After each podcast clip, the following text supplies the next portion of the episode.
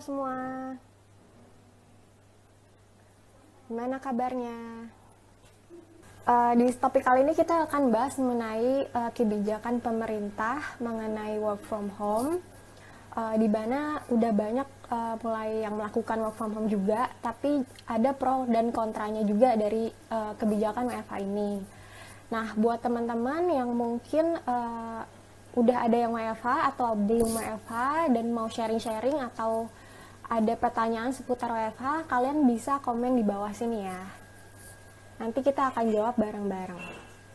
Nah, kita bakal invite uh, CEO dari kontrak hukum yaitu Bu Rike Karolin.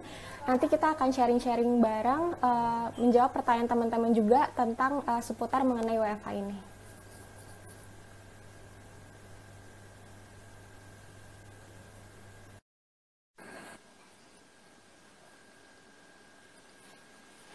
Saya invite dulu ya Bu Rike Karolinnya. Halo. Hai, hai, hai, hai. Halo, apa kabar Bu Rike? Sehat? Baik, baik, baik. Kita miring ke arah. Iya. Ini ada batuk nggak? Sembuh-sembuh, ntar sembuh, ntar Mm -mm. itu lagi. Karena gimana? Iya, lagi musim sakit sekarang. Sehat, sehat. Lagi stay di Nah, Bandung ya? eh, di topik kali ini kita, iya lagi di Bandung. Oke, yang penting semua aman sama keluarga. Ini udah udah mulai, mm-mm, mm-mm. udah mulai banyak yang join. Oke, Ada 20-an.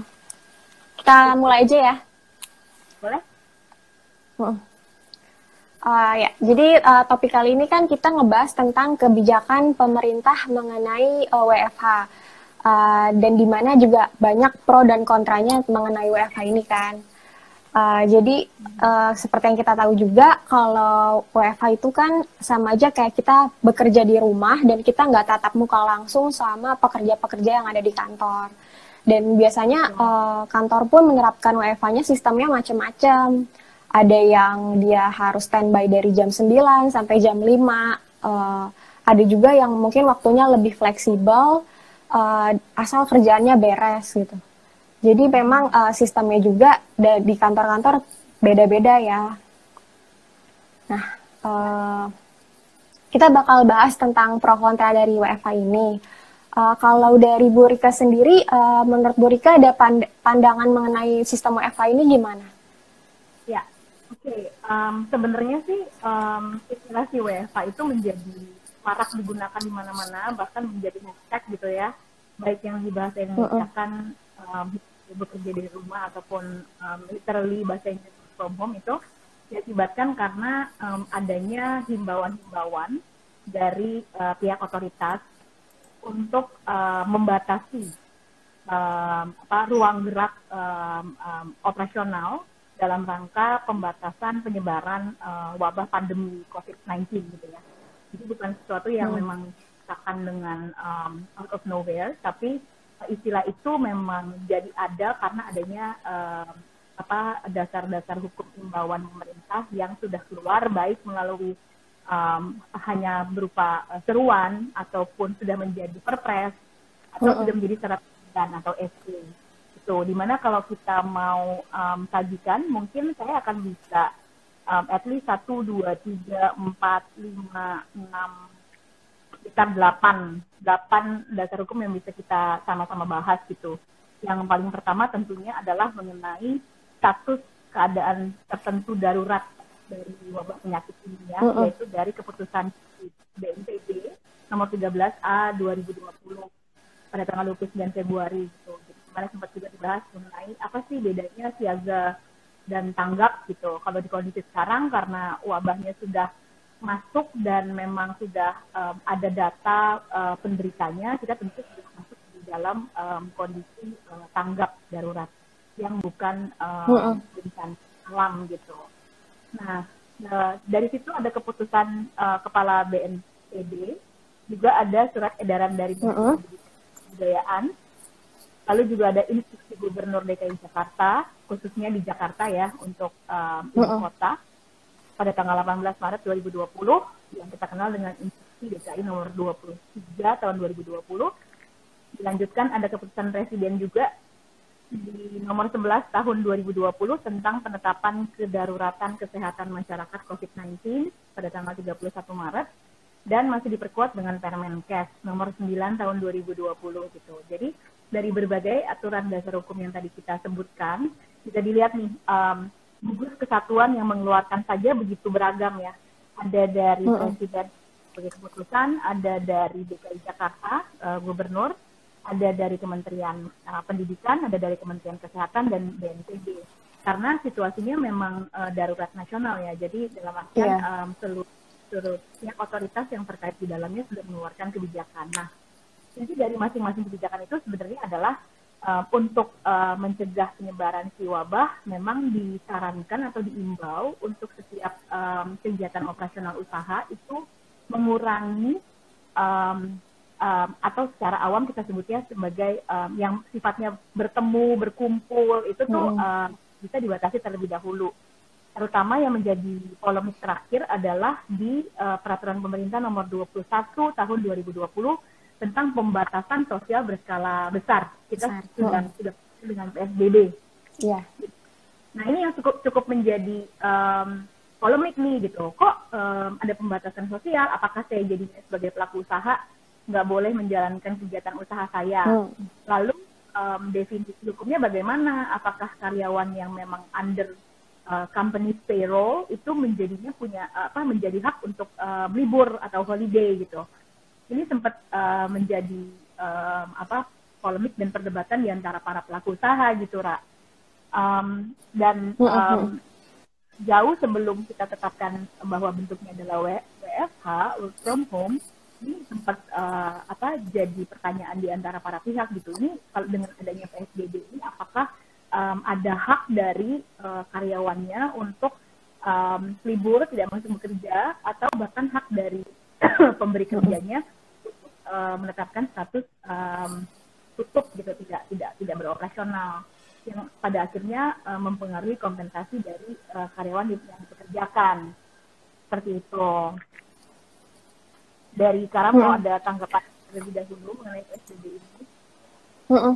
uh, ya uh, seperti yang kita tahu kan PSBB memang mau diterapkan di provinsi DKI Jakarta Nah, uh, itu juga dihimbau bahwa kegiatan perkantoran uh, harusnya diliburkan atau mungkin dilakukan uh, di rumah. Tapi dari PSBB ini juga banyak pro kontranya gitu karena dari kita melakukan WFH tidak semua orang juga bisa melakukan WFH.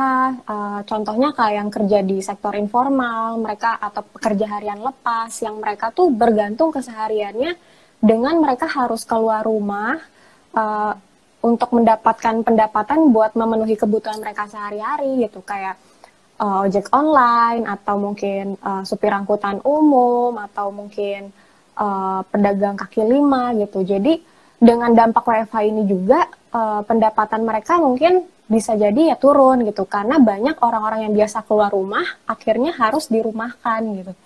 Jadi uh, sebenarnya memang WFH ini ada kelebihan dan kelemahannya juga gitu. Dan di satu sisi pemerintah pun sebenarnya uh, ini merupakan upaya agar uh, virus corona ini juga tidak menyebar semakin luas gitu. Jadi menghimbau juga ke masyarakat agar bisa melakukan social distancing dan uh, agar bisa beraktivitas di rumah aja gitu. Dan uh, sayangnya juga juga banyak eh, pekerja-pekerja uh, yang belum bisa WFH juga dan mungkin kayak yang di industri uh, pekerjaan industri atau yang manufaktur yang mereka butuh alat-alat besar untuk uh, bekerja gitu. Yang nggak mungkin dibawa ke rumah uh, untuk dilakukan pekerjaannya di rumah gitu. Jadi mereka juga terpaksa harus tetap masuk gitu. Jadi uh, memang WFH ini banyak ininya sih kendalanya juga. Tidak semua orang juga bisa melakukan WFH ini Betul betul. Jadi di satu sisi mungkin hmm. ada uh, secara manusiawi gitu ya, uh, bukan dari sisi yeah. secara manusiawi kita juga bisa mengupas bahwa oh ada pihak-pihak yang um, merasa um, ingin uh, sama rasa sama sama rata dengan teman-teman yang bisa bekerja dari rumah gitu ya. Tapi um, karena um, mengharuskan dia untuk tidak uh, apa mengharuskan dia untuk tidak bisa melaksanakan pekerjaannya kecuali dengan peralatan-peralatan yang tersedia di kantor atau di on-site, mm -hmm. dia masih harus um, bekerja gitu. Dan uh, mungkin tadi juga mm -hmm. pertanyaan um, dari sisi orang pemberi kerja gitu, um, myself itu uh, seperti apa? Gitu ya mungkin um, akan mengacu kembali kepada si uh, peraturan pemerintah. Tentu kita um, akan menjadi wajib untuk melaksanakannya bahwa mm -hmm. uh, di sana um, ada beberapa pekerjaan yang bahkan uh, operasional sama sekali tidak boleh dijalankan atau mengurangi uh, bentuk um, apa kegiatan operasional yang tadinya hingar-bingar menjadi jauh lebih terbatas. Nah, um, di dalam uh, penjelasan dari peraturan pemerintah ini kita bisa lihat bahwa memang ada jenis perusahaan komersial dan swasta yang sifatnya itu masih diperbolehkan untuk beraktivitas uh, walaupun tetap melakukan pembatasan apabila kegiatan-kegiatan sektornya itu menyentuh uh, kebutuhan-kebutuhan masyarakat luas. Jadi uh, untuk teman-teman hmm. semua yang menonton um, harus juga bisa sama-sama uh, retrospeksi di apakah kegiatan usaha yang dijalankan itu memang menyentuh hajat hidup orang banyak sehingga perlu dipentingkan uh, kegiatan operasional yang cukup uh, full gitu ya kayak misalnya uh, tentunya toko-toko yang berhubungan sama sembako gitu barang-barang retail yang menyuplai kebutuhan sehari-hari Nanti kita bisa lihat di beberapa pusat perbelanjaan juga masih ada um, lantai um, apa underground yang buka hanya karena supermarketnya gitu. Karena mm -hmm. uh, memang uh, untuk tetap bisa beroperasional mendukung um, kebutuhan sehari-hari dari masyarakat. Atau bahkan tadi barusan ada yang baru aja curhat sama saya gitu, yaitu dari sektor uh, media gitu. Tetap harus mm. standby akan kondisi yeah. ini 24 jam gitu jadi um, itu juga termasuk sektor yang um, tidak perlu uh, atau bukan tidak perlu um, memang uh, dapat melakukan kegiatan operasionalnya secara um, lebih tidak terbatas daripada sektor lain atau yang energi atau juga um, komunikasi gitu ya agar tidak mengganggu keseharian dari operasional yang menjalankan dari rumah gitu. Jadi memang harus untuk para pemberi kerja uh, sektor yang uh, digeluti itu memang wajib harus uh, menjalankan work from home atau masih memiliki ruang-ruang uh, publik di mana pelayanan harus dilaksanakan uh, yeah. lebih tidak terbatas daripada yang lain. Gitu. Mm -hmm. Tapi um, sudah lebih bijak melihat bahwa oh ya ini memang pandemi yang um, apa uh, merangsek ke seluruh sektor kok gitu tidak hanya sektor usaha. Ya yeah. gitu. Walaupun kita korporasi kita company kita startup kita UKM tapi demi um, kesehatan dan keselamatan bersama ya I think um, itu harus ditempatkan sebagai prioritas ya. Dan itu adalah cara yang paling untuk um, mendefinisikan atau menginterpretasikan peraturan pemerintah mengenai PSBB ini. Mm -hmm. Ya, dan di teng kalau dari sisi pekerja sendiri kan tentu ada kesulitan-kesulitan juga ya untuk menjalankan WFH. Kayak misalnya uh, kalau buat curhat-curhat dari temen nih yang udah pada WFH, mereka banyak yang merasakan ada yang produktif, ada juga yang malah sebaliknya gitu. Karena mungkin ada yang punya anak di rumah, jadinya nggak bisa fokus kerja gitu. Jadi uh, kendala-kendalanya ada gitu. Contohnya kayak mungkin motivasi kerja juga jadi bisa hilang karena biasanya kalau di kantor kan uh, kita uh, komunikasi lebih lancar atau mungkin suasananya juga lebih mendukung untuk kerja. Nah, ketika dirumahkan uh, jadinya mungkin jadi nggak lebih produktif gitu kan. Terus ada juga kendala uh, komunikasi jadi kurang lancar karena uh, susah harus serba lewat email atau mungkin uh, WhatsApp segala macam. Nah, Terus uh, termasuk kendala dari mungkin uh, kesulitannya ada di biaya operasional ya, yang mungkin dulu masalah internet, listrik, semua ditanggung oleh kantor atau mungkin kantornya ada yang kasih makan uh, di, di kantor juga, terus tiba-tiba semua biaya operasionalnya jadi uh, di rumah gitu. Terus kesulitannya sendiri itu uh, yang tadi kita bahas bahwa ya tidak semua orang punya kesempatan untuk uh, bisa WFH gitu Hmm, kalau dari sisi pengusaha biasanya kesulitannya apa aja ya Bu Rika untuk uh, melakukan WFH ini? mungkin um, langsung bisa um, terpetakan bahwa ketika kita harus melaksanakan WFH nih karena sektor-sektor kita memang um, masuk dalam uh, peraturan yang pembatasan aktivitas gitu ya. Yang paling utama itu bagaimana perusahaan mampu uh, menilai produktivitas dari karyawannya. Karena kan hmm. um, tentunya kita juga nggak mau um, kalau kalau memang definisinya adalah bekerja berarti di tempat lokasi mana pun dia bekerja dia akan dinilai produktivitas dan target kerjanya Nah, mungkin biasanya ada tools-tools yang bisa digunakan um, di kantor gitu, atau secara nyata paling tidak uh, kehadiran fisik dari karyawan itu menjadi definisi bahwa dia um, melakukan pekerjaan gitu kan, karena kan mm -hmm. ada ada istilah bahwa uh, no work no pay gitu. Berarti kalau yeah. kamu bekerja baru kamu dibayar gitu menurut Undang-Undang 13 2003. Nah, paling sulit adalah bagaimana kami bisa mengukur um, seseorang ini memang absen masuk dan produktif bekerja dari tempat mereka masing-masing atau um, tidak gitu. Uh-uh. Walaupun memang um, kadang ke kantor pun juga ada yang nggak produktif gitu. Uh-uh. Tapi kan at least um, uh, apa no work no pay-nya terlihat karena dia absen gitu. Tapi kalau di kondisi um, work from home mungkin akan menjadi nah, tanda tanya nih buat pemberi kerja. Oh ya mungkin dia absen tapi beneran setelahnya melakukan pekerjaan atau tidak gitu. Itu salah satu um, uh-uh. hambatan besar dari si uh, pemberi kerja untuk uh, mengetahui atau uh, mengontrol lah gitu um, uh, atau mengkoordinasi para pekerjanya itu yang paling nyata. Yeah. Terus um, hambatan komunikasi itu juga sebenarnya menurut saya dirasakan juga oleh pemberi kerja kepada pekerjanya ya. Karena kadang misalnya um, kalau di kantor kita uh, of course bisa standby gitu, membutuhkan apa mm -hmm. itu bisa langsung didapatkan. Tapi um, nyatanya work from home um, ketika kita berkomunikasi ada hambatan. Ada uh, karyawan-karyawan yang karena keterbatasan uh, sarana dan prasarana di, di rumahnya itu menjadi tidak contactable gitu. Padahal uh, pelayanan mm -hmm. harus tetap di nomor satukan gitu. Itu salah satu uh, yeah, benar. kita sempat alami gitu.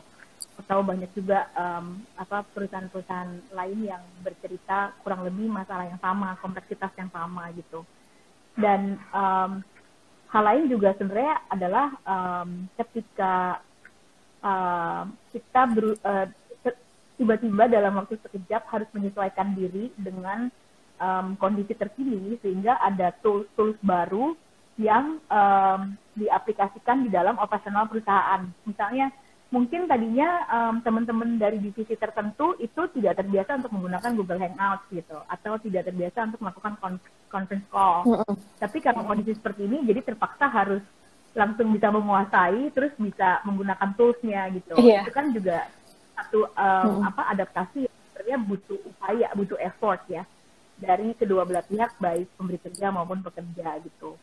Kurang lebih yeah. itu sih yang mm -hmm. jadi Cuman -uh. Uh, buat saya pribadi, uh, walaupun um, itu challenge, tapi um, uh, saya yakin para pemberi kerja juga punya keyakinan bahwa we can conquer the challenge um, dan si badai pasti berlalu ya. Jadi sepanjang kita masih hanging there, bertahan di situ, um, apa mengikuti juga hati nurani sih uh, bahwa kepada masing-masing uh, teman-teman yang berdiri di rumah keselamatan dan kesehatan adalah nomor satu gitu.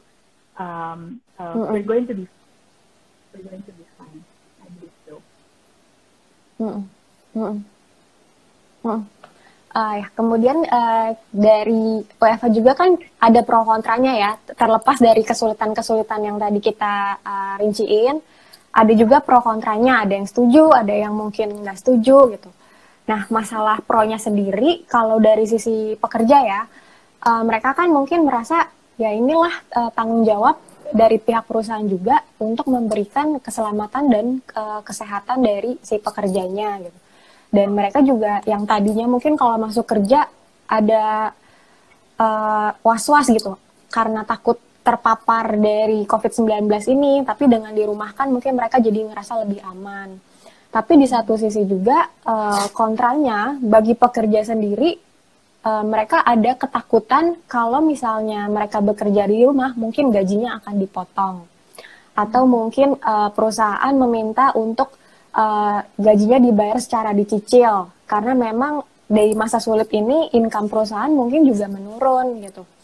Uh, dan nanti uh, di mana ini sebenarnya juga bertentangan dengan Undang-Undang Ketenagakerjaan, di mana di Undang-Undang Ketenagakerjaan kan diatur bahwa uh, perusahaan harus uh, membayar upah karyawan itu sesuai dengan apa yang dituangkan di dalam perjanjian kerja yang di awal. Gitu. Jadi uh, masih terdapat pihak-pihak uh, yang masih merasa dirugikan juga dengan adanya WFH ini. Betul betul. Dan mungkin hmm, bisa ditambahkan juga ya bahwa uh, ternyata dalam perkembangan kesehariannya itu um, sudah ada beberapa perusahaan yang kita lihat itu sudah um, apa terpaksa melakukan PHK ya mm -hmm. bukan sekedar bukan sekedar karena oh work from home jadinya um, tidak produktif daripada um, sayang pengeluarannya besar sebaiknya di cut cost bukan sekedar itu tapi lebih kepada mm -hmm. tadi dampak dari pandemi ini menghantam perekonomian sehingga tadi um, omset perusahaan menjadi uh, turun drastis, tidak mampu lagi uh, memutar omset untuk me, me, apa untuk membayarkan kos dari uh, usaha gitu dan lain sebagainya. Mm -hmm. Jadi artinya um, apa uh, laba ruginya menjadi minus dan lain sebagainya. Nah, si uh, kondisi seperti ini sebenarnya sudah kita banyak uh, baca, sudah banyak kita kaji bahwa uh, akhirnya keputusan yang diambil oleh company adalah bukan untuk mem-PHK atau merumahkan gitu ya. Cuma um, kita kembali kepada um, karena kita di sini juga ingin memberikan akses hukum kepada teman-teman semua yang nonton.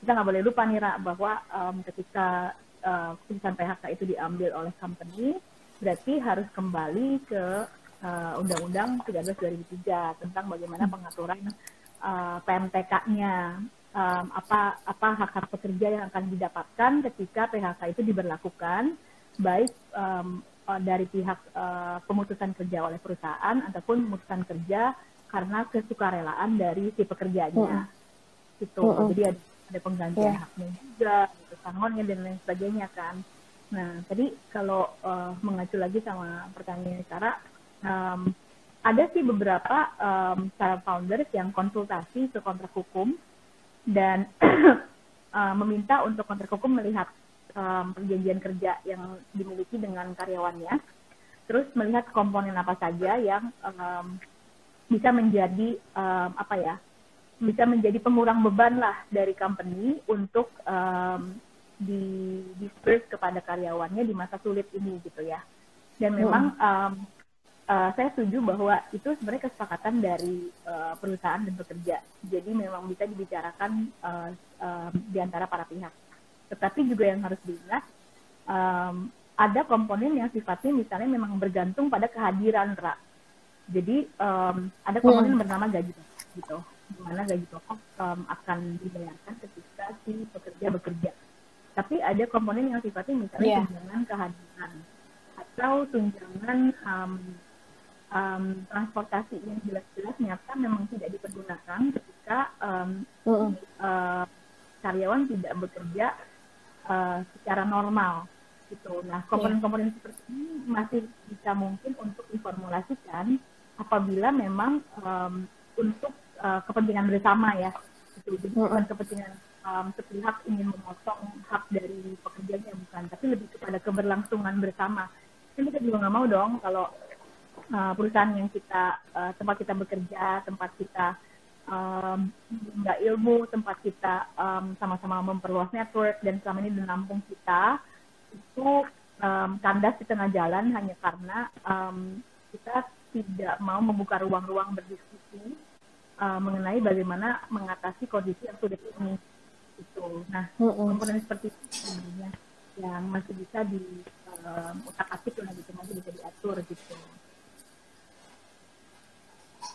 Ya, ini berhubungan nih uh, dengan pertanyaan dari kita jawabin pertanyaan-pertanyaan yang ada di komen. Uh, bagi teman-teman yang juga mau tanya, uh, silahkan komen di bawah sini ya.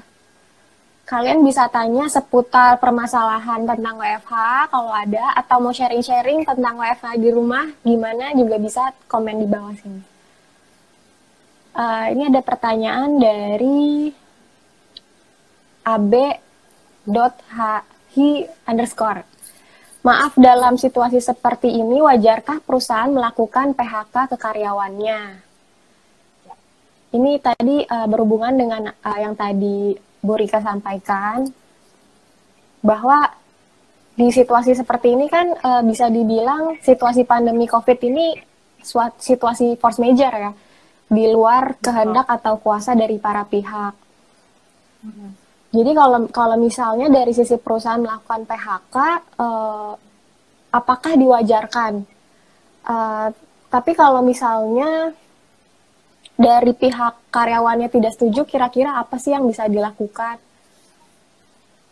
Ya, oke. Okay. Um, prosedur prosedur uh, pemutusan pemutusan hubungan kerja atau PHK sih dalam kita belum kita belum melihat adanya um, peraturan-peraturan baru yang keluar terkait dengan um, ketenaga kerjaan um, di dalam masa uh, pandemi ini. Kecuali uh, mengenai apa yang dihimbau oleh dinas tenaga kerja dan transmigrasi uh, provinsi dalam hal ini misalnya DKI Jakarta mengenai um, tadi uh, work from home pembatasan kegiatan operasional dengan um, aktivitas bekerja di rumah gitu ya. Jadi sepanjang belum ada um, satu dasar hukum baru mengenai pengaturannya maka kita akan kembali ke undang-undang payung besarnya yaitu 13 2003 tadi yang memiliki beberapa peraturan pelaksana dalam penghitungan um, apa komponen-komponen um, PHK.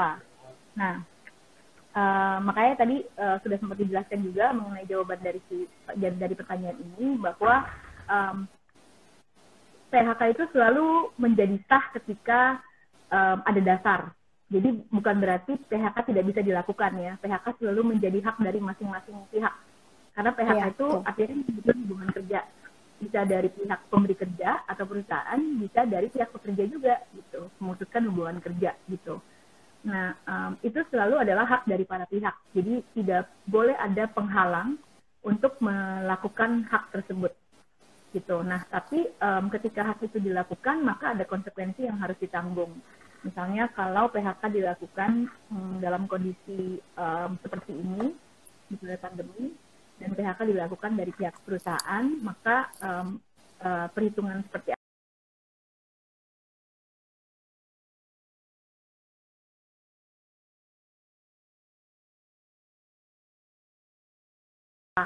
yang um, di, diberlakukan um, sebagai kompensasi bagi karyawannya.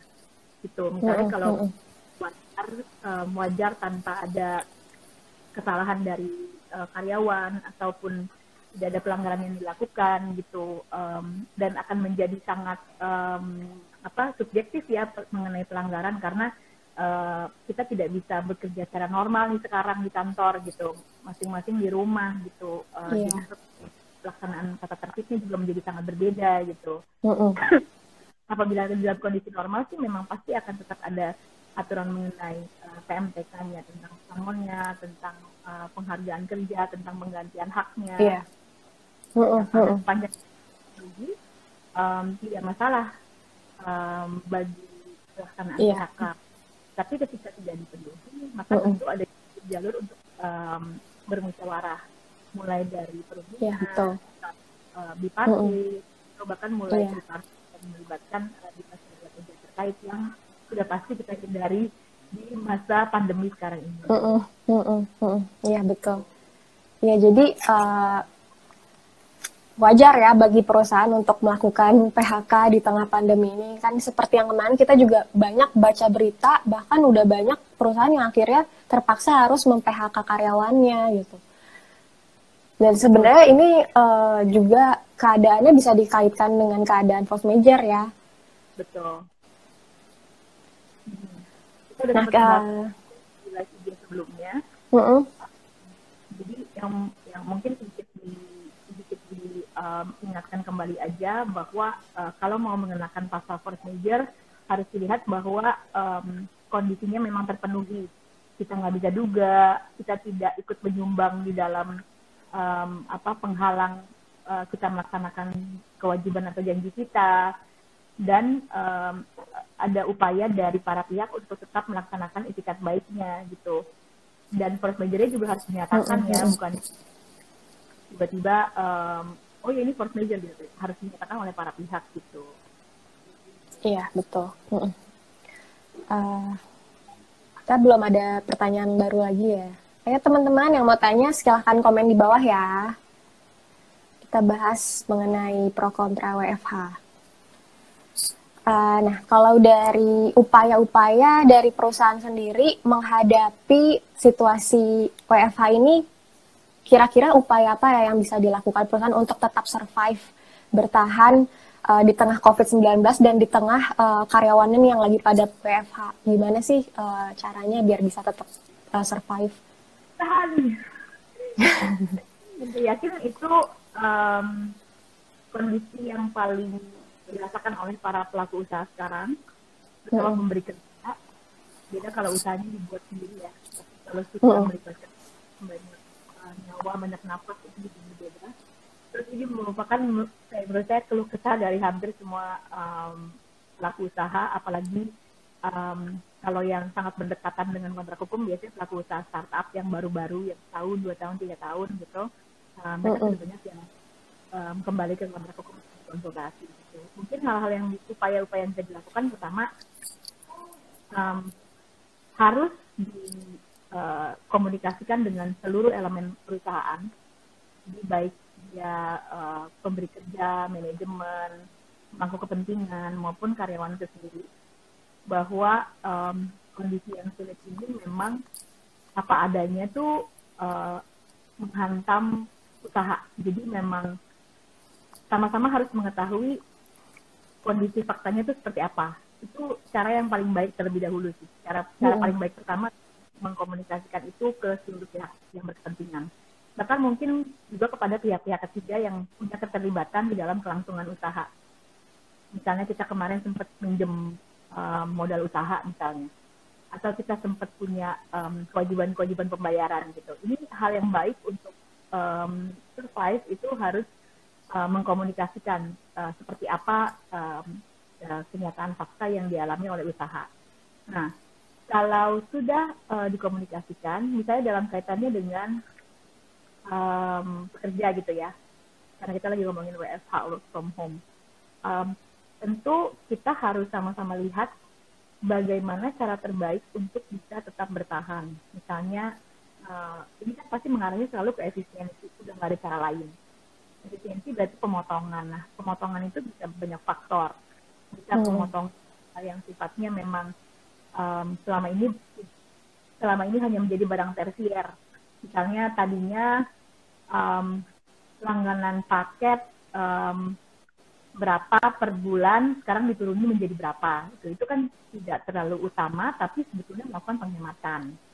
Tapi kita juga, kalau sudah sampai berdampak terlalu dalam, tentunya penghematan itu akan masuk ke ruang-ruang yang lebih um, lebih material. Misalnya dalam hal um, ya cost dari company itu paling besar pengeluaran itu ada di um, gaji tunjangan fasilitas kepada sumber daya manusianya kepada karyawannya. Nah tadi um, kita akan um, lihat um, di dalam komponen um, yang dibayarkan oleh perusahaan, apakah memang ada yang sifatnya itu uh, bergantung uh, pada kehadiran uh, kerja dari uh, si karyawan gitu. Apabila ada, bukan berarti serta merta menjadi uh, semena-mena untuk dipotong gitu atau dihilangkan gitu. Tapi mm -hmm. kembali kepada yang tadi yeah. dikomunikasikan kondisinya seperti ini. Yeah. Uh, dampaknya sudah seperti kalau diteruskan akan menjadi seperti ini. Maka saya buka ruang komunikasi uh, bagaimana kalau yang ini yang itu yang itu itu uh, untuk sementara ditiadakan karena telah dikompensasi dengan sesuatu. Misalnya dikompensasi dengan tidak perlu ber uh, traveling uh, ke sebuah tempat dan mengeluarkan ongkos untuk uh, bekerja. Itu hal-hal yang memang secara nyata bisa dikompensasikan. Itu uh, boleh diperbolehkan.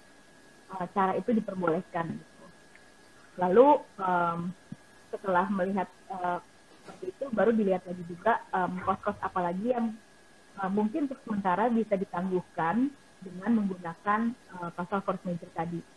Karena bisa dilihat bahwa dari force major ini tidak hanya pihak kita yang tidak mampu melaksanakan janji. Dan mm -hmm. pihak yang bersangkutan juga menjadi tidak mampu melaksanakan janji akibat kondisi yeah, dan um, um, apa um, perintah dari pihak yang berwenang Misalnya kayak yang pernah dibahas dalam beberapa um, video Instagram kita um, dalam hal kita uh, menyewa tempat dan uh, apa ternyata tempat tersebut termasuk dalam ruang publik yang harus tutup. Jadi kan sebenarnya sebagai pemberi sewa dia juga um, tidak mampu memberikan ruang sewa karena tidak boleh buka. Tapi dia tidak boleh bukanya itu mm -hmm. sebenarnya keinginan dia, dia tidak menyumbang penghalang itu. Nah, uh, di sanalah uh, si first mover bisa masuk untuk uh, menjadi um, penyelamat kondisi seperti ini gitu. Iya. Untuk dari sisi pekerja uh, yang bisa dilakukan sih uh, karena memang sudah ada himbauan dari pemerintah untuk bisa work from home. Uh, kalau bisa sih kita memang benar-benar melakukan yang namanya bekerja di rumah gitu. Jadi jangan sampai udah ada himbauan, udah ada peraturan, taunya pekerjanya malah keluyuran atau liburan gitu. Yang jelas tetap kita mesti harus uh, melaksanakan tanggung jawab kita ke kepada perusahaan gitu. Selama kita masih bekerja di sana, kita bisa kerja di rumah, ya kita benar-benar harus melakukannya dengan baik gitu. Menurut, menurut aku sih itu merupakan juga suatu cara di mana kita bisa bantu perusahaan. Mungkin memang kita nggak ada di tempat, tapi dari jauh pun kita bisa ikut memberikan kontribusi gitu agar si perusahaan ini juga tetap bertahan gitu. Karena uh, ke depannya pun apa yang nanti akan terjadi di perusahaan juga akan ngaruh ke karyawan gitu.